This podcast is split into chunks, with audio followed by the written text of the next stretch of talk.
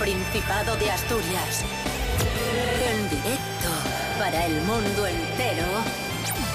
Aquí comienza Desayuno con Liantes. Su amigo y vecino, David Rionda. Buenísimos días, Asturias. Hoy es jueves 14 de diciembre de 2023. Son las diez y media de la mañana y aquí estamos. Pues otro día que pasa, jueves, desayuno coliantes en RPA, la radio autonómica de Asturias. Aquí hay, hay nivel. Rubén Morillo, muy buenos días. Buenos días, David Rionda. Buenos días a todos y todas. ¿Qué tal? ¿Cómo estás? Pues estoy bastante bien, la verdad. Felicidades. Desayuno con liantes, ay, lere, lere, lere. Desayuno con liantes, ay, lere, lere. Desayuno con liantes, ay, lere, lere, lere. Desayuno con liantes, ay, lere, lere.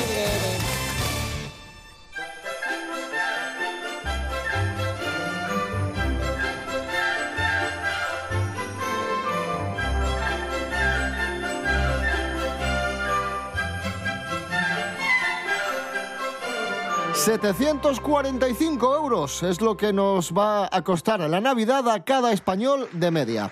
Nos lo cuenta Silvia Meana. Buenos días, Silvia. Muy buenos días, David. ¿Cómo estamos?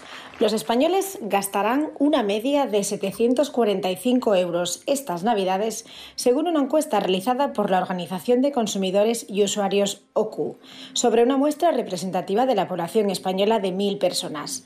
Teniendo en cuenta los datos del año anterior, se gastará 10 euros más que el año pasado en compras, regalos, cenas y comidas con familiares, con amigos, compañeros de trabajo, viajes, además de la tan esperada lotería.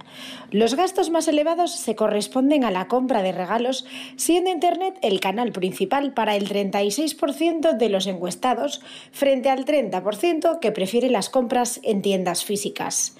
La encuesta también desvela que el 35% de las personas admite que las compras le causan un importante estrés.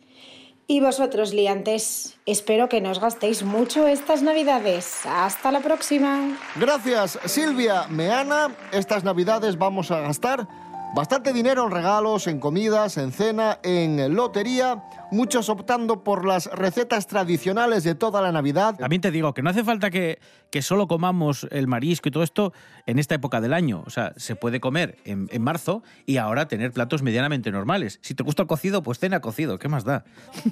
Claro que sí, campeón. Mis padres siempre dicen lo mismo. Para ellos, el mayor manjar del mundo son ahí va.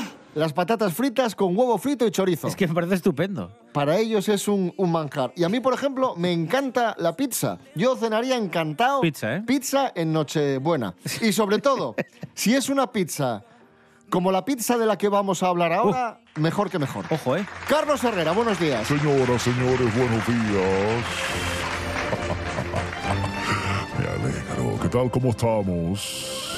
Qué Bien, maravilla. Carlos, ¿eh? Carlos Herrera, tenemos eh, la mejor pizza de Asturias. ¿Cuál es la mejor pizza de Asturias? Tenemos mucha y muy buena, pero la mejor es la Vesta, la pizza Vesta, que se hace en Vesta Restobar, ¿eh? de masa napolitana con base de tomate casero, lleva mozzarella, mortadela trufada, ojo, y aceite ahumado con trufa blanca. ¿eh? Bueno, bueno, bueno. Luego lleva rúcula para darle ese frescor, unas nueces que dan un aspecto crocante, crujiente y un toquecito de pimienta para rematar la elaboración. No hace falta más. ¿eh? Esta es la mejor pizza de Asturias que se puede comer en la calle San Agustín número uno en el Vesta Resto Bar, que es quien elabora este plato típico italiano. Carlos Herrera, que no es la mejor pizza porque lo digamos nosotros. No. que- Ojo, No, ¿por qué es la mejor pizza? Antes de decirle por qué es la mejor, les voy a dar quién ha ideado esto, porque es un invento, es una creación del chef de este restaurante que se llama Agustín Bermejo con ayuda de su hermano Federico. ¿eh? Tienen sangre italiana, su madre se llama Fabiana y Marcelo es su padre. Bien, en fin. Pues esta no es la mejor pizza de Asturias porque lo digamos nosotros, sino porque se ha celebrado la primera edición del Campeonato Nacional de este popular plato de origen y pues en el caso de Asturias, la que se elabora en este sitio es la mejor valorada. Carlos Herrera, gracias. Señoras, señores, ¡ah! ¡Feliz Navidad si no les veo! Nos veremos, hombre, nos veremos. espero, espero. ¡Adiós! Esto es Desayuno Coliantes en RPA, la radio autonómica de Asturias. Hoy es jueves 14 de diciembre de 2023. ¡Maravilloso!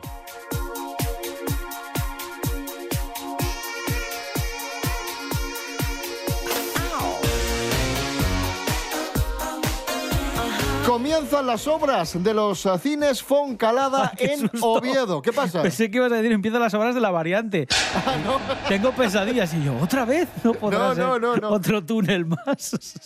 Comienzan las obras de los eh, cines Foncalada de Oviedo que van a suponer la vuelta de unas salas de cine al centro de Oviedo 15 años después. Ay, qué bien. Obras que han sufrido importantes retrasos, unos cines que deberían estar ya abiertos, pero hubo retrasos por trámites administrativos y si todo va bien, van a durar tres meses. Tendremos cines en el centro de Oviedo en marzo. Este nuevo cine Foncalada tendrá cuatro salas, una capacidad total de 300 espectadores y una cafetería. Y los vecinos de Oviedo, obviamente, encantados de que tengamos otra vez cine en el centro.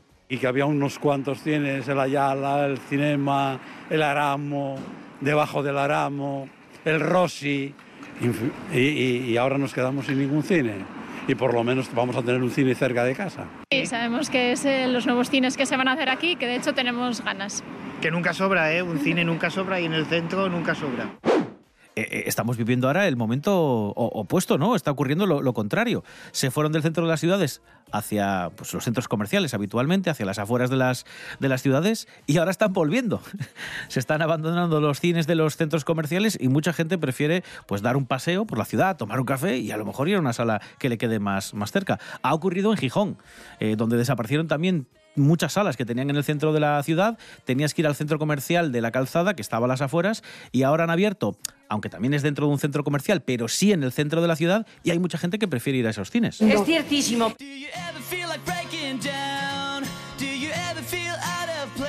Seguimos en Desayuno Coliantes en RPA, la radio autonómica. Vamos con la agenda del fin de semana en Asturias, agenda cultural que nos acerca el profesor decano de RPA, el profesor Serapio Cano. Bayer. Buenos días, profesor. Hola, buenos días. ¿Qué tal? ¿Por qué se ríe? No, porque me hace mucha ilusión que, que venga usted. Pues no lo parece, la verdad. Bueno, vamos con la, con la agenda. Mire, vamos a ir a, no, a su ciudad, a Oviedo, que hoy jueves día 14, dentro del ciclo Radar, que es el ciclo de cine que tienen ustedes, muy guapo y lustroso, que proyectan películas de toda índole, pues hoy van a estar en el Teatro Filarmónica de forma gratuita a las 8 proyectando una película que, es, que se llama Los osos no existen. Los osos no existen. Ah, va, vale, vale. Algo que aquí sabemos que es falso porque existen y tenemos muchos y muy guapinos. Es una película, ojo, es una película que eh, se va a ver en versión original, que es en turco, persa y azerbaiyán. O sea, en azerbaiyano, si se llama así el idioma. Aunque se va a ver evidentemente con subtítulos en español, porque si no, no creo que se enterase la gente. Más cosas. Más, más. Hoy mismo, 14 de diciembre, en el Centro de Servicios Universitarios de Avilés, a las 7 hay una charla muy importante que se llama pornoexplotación. Todo junto, pornoexplotación. Y la va a dar Mabel Lozano. Y bueno, pues va a tener que ver, como ustedes se pueden imaginar por el título de la charla, de la explotación en el mundo de la pornografía, cómo afecta la pornografía a la gente joven y de dónde viene mucha gente que participa en este tipo de películas, habitualmente de países, bueno, con necesidades económicas y mucha gente que accede a esta industria a veces pues de una forma bastante oscura. Todo se va a hablar, como digo, el jueves 14 de diciembre a las 7 en el Centro de Servicios Universitarios de Avilés. Está en la calle La Fruta, muy cerquina del ayuntamiento. Y cerramos con música. Pues sí, porque este sábado 10, di- 10 es 16, creo. Sí, 16. A las 9 de la noche van a estar unas amigas suyas y del programa que son las chicas Gema de Gemidos. Silvia y Gema. Silvia de Silbidos. Y juntas son Silbidos y Gemidos. ¿Han visto? Pues van a estar en el Ruta 66 de Avilés, como digo, a partir de las 9 de la noche. Escuchamos a Del Agua No Es, Serapio Cano Bayer, gracias. Bueno, adiós a todos. Si un poco no te trastorna, no es. Si no te perturba, es que no es. Si no te confunde, si no te nubla, si no te lleva a las alturas, no es. Si no es temerario, no es. Irreflexivo, insensato, es que no es. Y si no ha roto la cuarta pared, no es.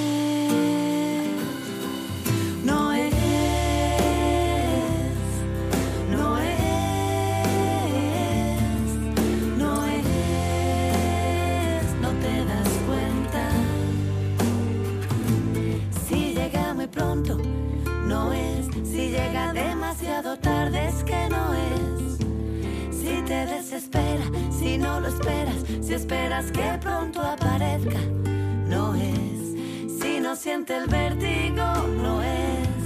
Si templa los vértices, no es. Si requiere un templo para tener fe,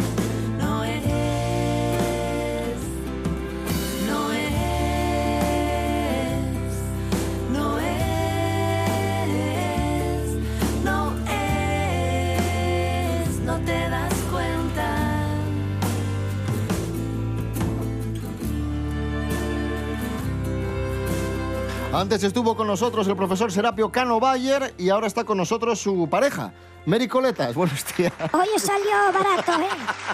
Vinimos juntos en el taxi, vinimos peleados.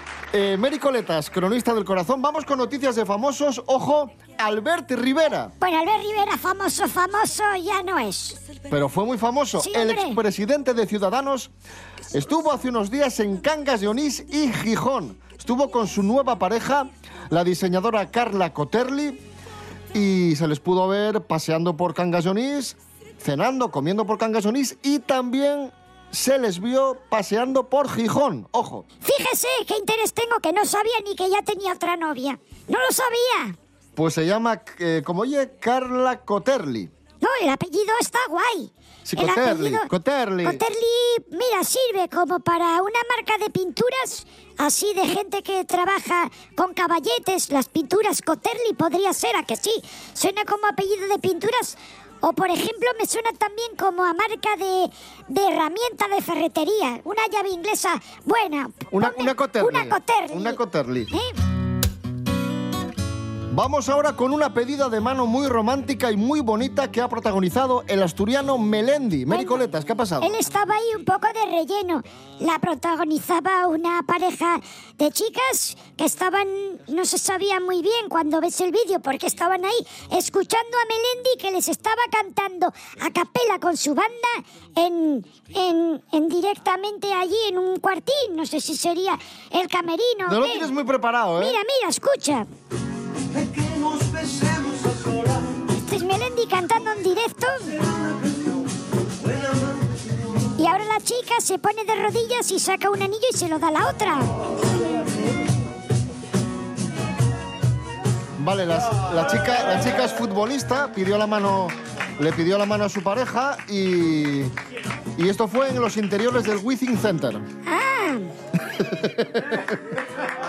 Ahí ahí aplauden. Yo no te pido la luna. Muy bonito. A mí me gusta mucho cuando los artistas, cuando ya tienen cierta repercusión y son poco accesibles, se prestan a estas cosas. Claro, porque a la gente le hace mucha ilusión. Pueden hacer felices a las personas. Muy bien por, Está muy bien. por Melendi. ¿Qué te iba a decir, Mary? A ti una pedida de mano. ¿Quién te gustaría que te cantase? ¿Quién, quién te gustaría que te diese una sorpresa? Teresa Raval. Viu, viu.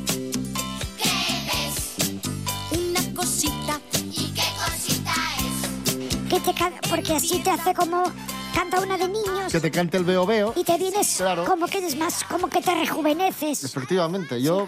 Está bien, está bien. Eh, eh, digo, me, Serapio no, Mérico, le Soy Mary, gracias. soy Mary. Adiós. Adiós, adiós. Bueno, pues ahí estaba esa pedida de mano romántica protagonizada por Melendi y hablando de romanticismo o de amor, atención a esta historia de amor que ha sido viral. Historia de amor en Tinder y ha sido viral por la diferencia de edad. Ella tiene 23 años y él tiene 62. El doble. No, más, del más do- del doble, no, más del doble. más Sí, del doble. sí, sí. Se conocieron en Tinder y se llaman David y Willow. Ojo que se llama Willow ella. Willow se llama como lo- se llama Willow. Sí, como el de la película. A, para, a mí ya, para mí ya lo tiene todo esta historia.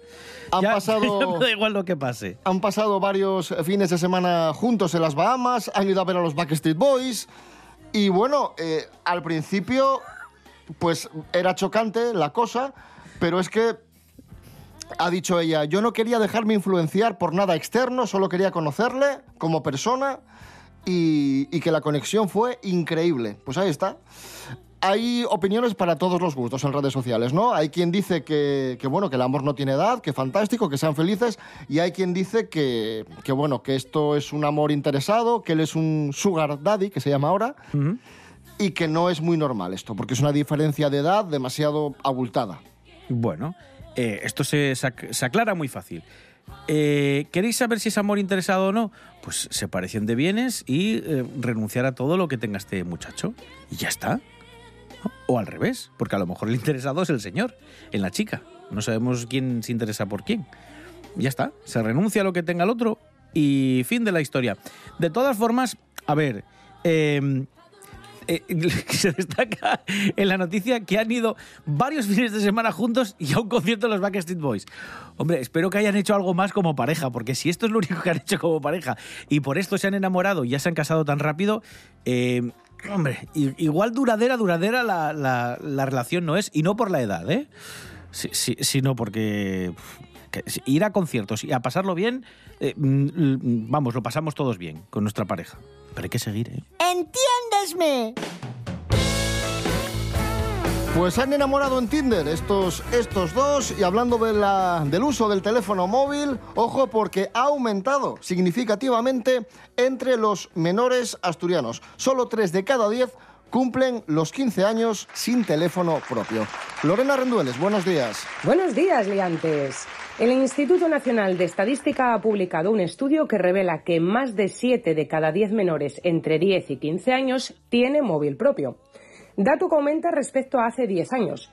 La media en Asturias se sitúa en el 71,9%, aumentando un 2,7% respecto a 2013.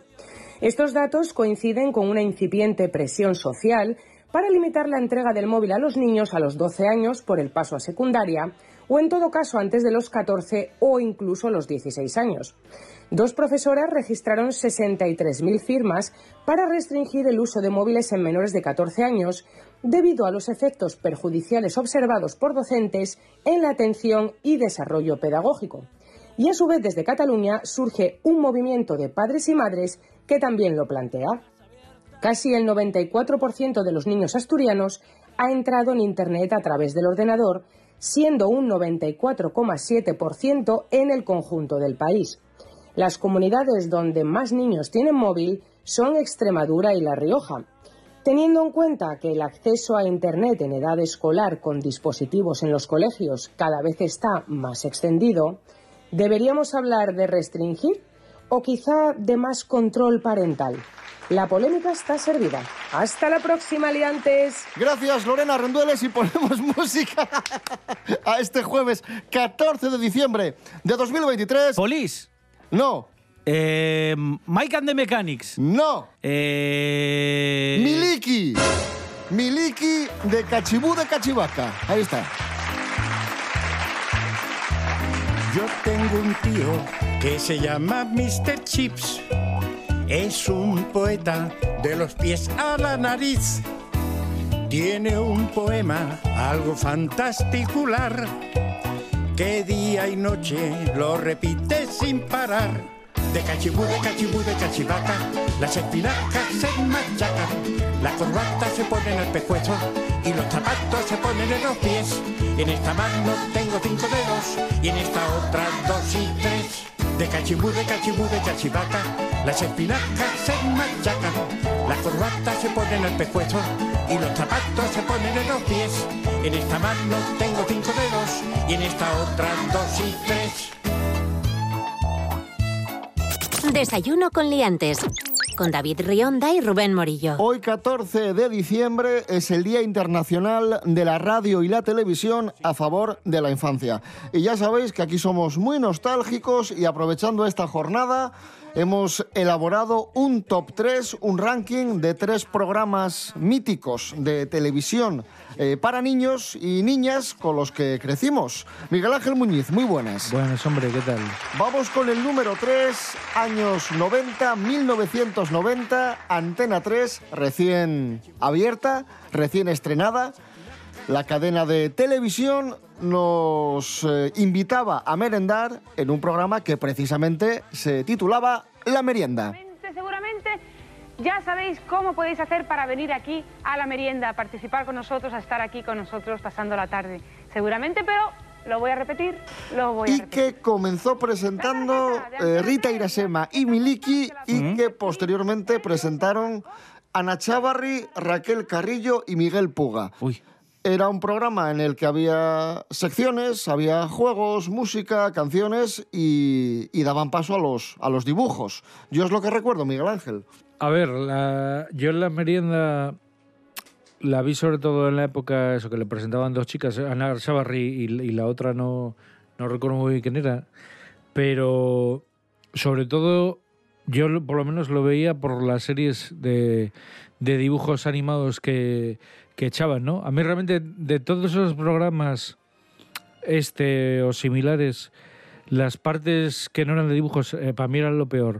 O sea, la parte de los presentadores ahí contando sus rollos, no me interesaba nada, ni Tú las esperabas a pruebas. Chicho Terremoto.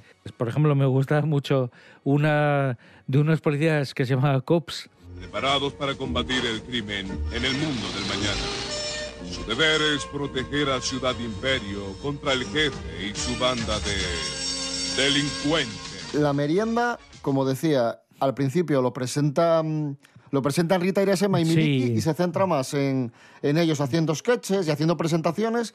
Después fichan a Ana Chavarri, que venía de Telecinco, de presentar el Big Guay con, con Emilio Aragón, y, mm, y se centró más en pruebas y juegos. Era Yo, más ya- yo llamé, yo llamé y, y gané, es verdad. ¿Ah, sí? ¿En serio? Sí, sí. ¿Qué ganaste? Gané, bueno, participé en el concurso de los Micro Machines. Que tenías que decir. Muy rápido, tení- tienes que tenías decir 30 segundos para decir: si no son Micro Machines, son los auténticos. Si no son Micro Machines, son los auténticos. Si no son Micro Machines, son los auténticos. Así y tal. Bueno, Y veo, que no has perdido facultades. ¿eh? Re- recuerdo. Justo ganador. ¿eh? Creo, creo que gané siete, como seis o siete packs. Porque ganabas, cada vez que lo decías, ganabas un pack de tres micro Qué bueno. Esto era Antena 3. Por las tardes teníamos la merienda y ahora vamos a hablar del que probablemente sea el programa infantil más famoso y prestigioso. Televisión española, principios de los 80, La Bola de Cristal. Rebobina, que ha nacido un nuevo programa. ¡Qué felicidad! ¡Silencio! Os dejo a todos para carta de ajuste. ¡Silencio! ¡O pongo el tono! Este era muy interesante. Claro, este ya nos pilló. Yo era muy, muy pequeño, aunque sí recuerdo algo, porque recuerdo ver Los Monster, recuerdo ver Embrujada, que, que se emitía dentro de, de este programa. Y este era muy interesante porque tenía varias secciones y cada sección se dedicaba a una franja de edad. Había secciones más infantiles, luego había secciones más juveniles, muy en el contexto de, de la época, de los años eh, 80 también algo futurista, jugaba mucho con, con términos electrónicos, de ahí los electroduendes y estas historias. Y, y bueno, muy interesante la, la bola de cristal. No creo que ellos lo vieran como un programa infantil.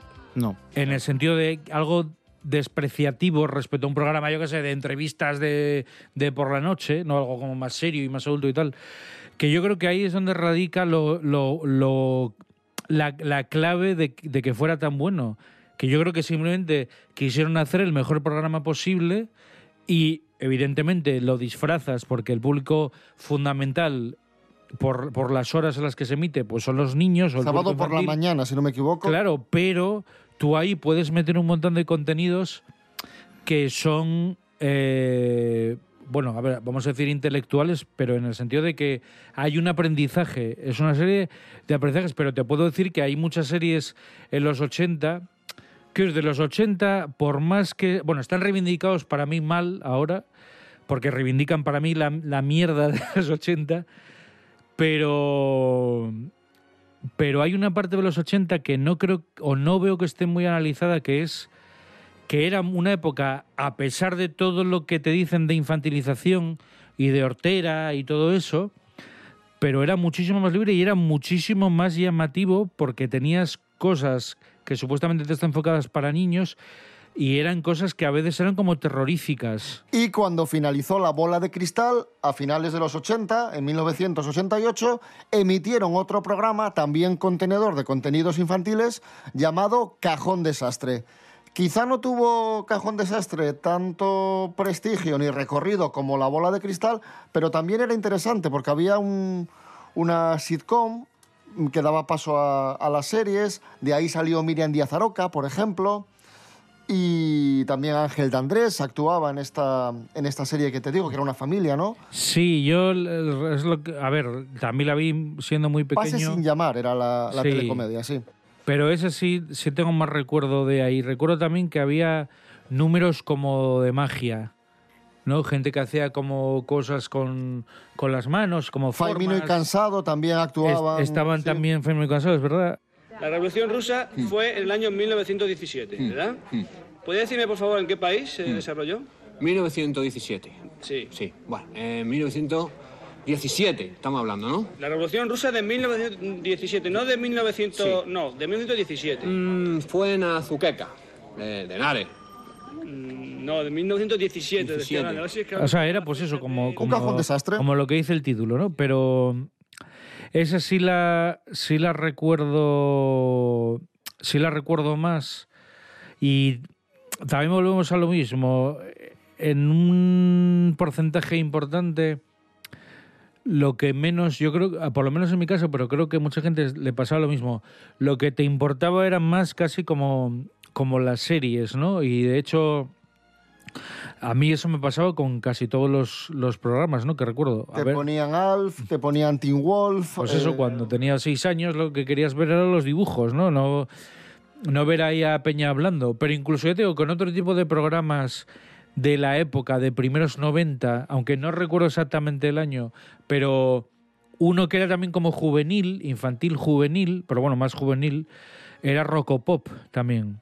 Que era, pues eso, lo que luego fue música así y todo aquello, ¿no? ¿Sabéis cuál me flipaba a mí, que es de los 90, bueno, mediados de los 90, que me parecía alucinante por la creación? Yo soy la- de las primeras veces que dije, ¿cómo hicieron esto en vídeo? Porque tenía y mezclaba miles de capas, había cromas y era alucinante, que era un contenedor... Picnic, para- ¿no? Picnic, Sí. en la 2. Me parece, y todavía a día de hoy, que puedes ver que algún cachito en YouTube, me parece alucinante. Sí, ese también lo Porque veía, yo nunca sí. vi distorsión de vídeo, utilizaban los personajes que los metían dentro de un mundo futurista y me Mm. sigue pareciendo a día de hoy alucinante, sobre todo para la época. Hablamos del 93, 94 por ahí. Hoy 14 de diciembre, Día Internacional de la Radio y la Televisión a favor de la infancia y con estos minutos nostálgicos os decimos hasta mañana.